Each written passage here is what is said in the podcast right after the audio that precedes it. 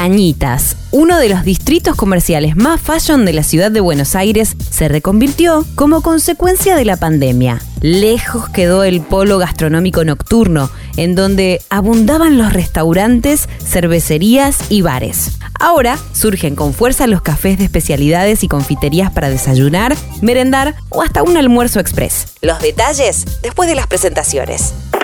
Soy Caro Yaruzzi y esto es Economía al Día, el podcast del Cronista, el medio líder en economía, finanzas y negocios de la Argentina. Seguinos en nuestro canal de Spotify y escuchanos todas las mañanas. En la zona de La Imprenta, entre las avenidas del Libertador, Luis María Campos y Dorrego, hasta Virrey Loreto, ¿Pero qué Loreto? hay 950 espacios destinados a locales comerciales. Así lo reveló Maura Inmobiliaria, firma focalizada en la zona. De este total, 857 locales están ocupados con un rubro en particular. Y hay 23 espacios que desaparecieron en el último año. Allí hoy se están haciendo emprendimientos que quizás contemplen negocios comerciales. Nos lo cuenta Soledad Balayán, socia de Maura Inmobiliaria. Según el relevamiento, hay un 7,8% de espacios sin actividad. La vacancia viene en caída. Registramos un 15% menos de locales vacíos que en 2020, agregó la especialista. Todo esto nos lo contó Belén Fernández, periodista de la sección negocios de El Cronista. La caída de los restaurantes. En la zona, los clásicos restaurantes fueron los más perjudicados. En todo 2021, la cantidad de locales de este rubro cayó un 12%. Durante el año pasado, cerró Casita China, un clásico del barrio que estuvo más de 20 años en Maura y Soldado de la Independencia. El local ahora está tapiado con ladrillos. Es un misterio qué pasará con este espacio. Explica Balayán. En 2020, también como consecuencia de la pandemia, el clásico La Fonda del Polo, parrilla ubicada en Baez y Chenot, cerró definitivamente. Aún no encontró nuevo inquilino, remarca la broker. A la lista negra se suma Williamsburg, en Migueletes y Maure. El espacio fue absorbido por el local lindero de Narda Lépez, Sufrís un montón, pero por un ratito.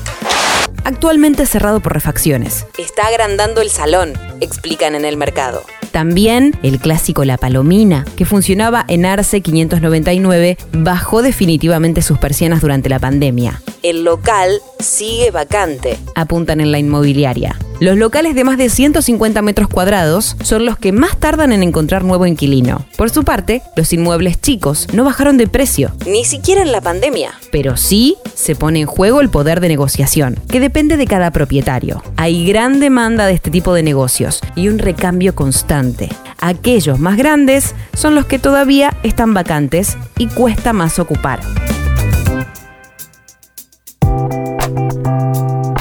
Los Café, una moda que se instala. La panadería y cafetería Próspero Velasco desembarcó el año pasado en la zona de la imprenta. Con un local con formato takeaway y al menos 12 mesas, se instaló con fuerza en Maure al 1600. Allí funcionaba una verdulería. Es un local chico, pero ganó espacio con la habilitación para poner mesas en la calle, explica Balayán. Según el relevamiento de Maure Inmobiliario en el último año, el rubro de cafecitos creció un 75%. Una moda que parece que llegó para quedarse. Otro desembarco de 2021 fue el de Praliné. Llegó a la calle Gorostiaga al 1800, con su oferta de tortas, cookies y todo tipo de desayunos. También desembarcó un clásico del rubro, la panadería Dos Escudos, aunque sin salón para sentarse. Está en San Benito de Palermo y Soldado de la Independencia.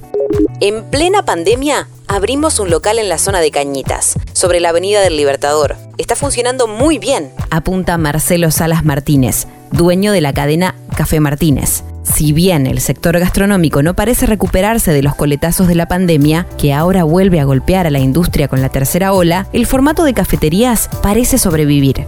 A la hora de hacer inversiones, las cafeterías requieren menos desembolso de dinero. Hoy hay un boom de cafeterías de especialidades con locales para llevar que requieren poco equipamiento y baja inversión, agrega Salas. Nosotros, durante la cuarentena, no tuvimos grandes cierres. Eso se debe a que somos una marca franquiciante. Tenemos un sistema de soporte que ayuda a pasar la crisis de la mejor manera. Hoy las inversiones que se ven se dan en barrios y no en zonas céntricas. Finaliza. Daniel Prieto, presidente de la Asociación de Hoteles, Restaurantes, Confiterías y Cafés, asegura, los gastronómicos se amoldan a las necesidades de cada barrio y eso es lo que está ocurriendo en Cañitas. Hace tiempo que Cañitas dejó de ser una zona de noche. Cerraron restaurantes y solo quedaron los icónicos. La demanda hoy está en los cafés de especialidades. Nace por una unidad de negocios más chica, costos más chicos, en donde solo se toma café. ¿Cuánto cuesta un alquiler comercial? La guita, la billulla, el fazuli. Más allá del boom de las cafeterías y los espacios para desayunar y merendar, abrir este tipo de locales en la mayoría de los casos requiere una inversión más chica. Las cafeterías de especialidad toman espacios pequeños y tienen salones chicos con pocas mesas, remarca Prieto. Por ejemplo, la renta de un local para que funcione allí un restaurante cuesta en promedio unos 2.000 dólares por mes, aunque hay propiedades que llegan hasta los 10.000 dólares. En Baez al 300, hoy se ofrece por 2.000 dólares un inmueble de más de 400 metros cuadrados con tres plantas, donde funcionaba allí una heladería de la cadena Pérsico. En cambio, en un local de 100 metros cuadrados, se puede instalar una cafetería, donde la oferta de opciones presenta un ticket más bajo. Los precios suelen ser en pesos y arrancan en los 80 mil y llegan hasta los 200 mil. Esto fue Economía al Día, el podcast del cronista. En 113 años aprendimos que todo pasa Economía, finanzas y negocios, todo pasa por el cronista. Por el cronista, economía real. Por el cronista, negocios, finanzas. Por el cronista, la información que buscas, todo pasa por el cronista. Todo pasa por el cronista. Todo pasa por el cronista. Seguinos en nuestro canal de Spotify y escuchanos todas las mañanas. Y si te gustó el podcast, podés recomendarlo. Coordinación Periodística, Sebastián de Toma. Producción, SBP Consultora. Hasta la próxima.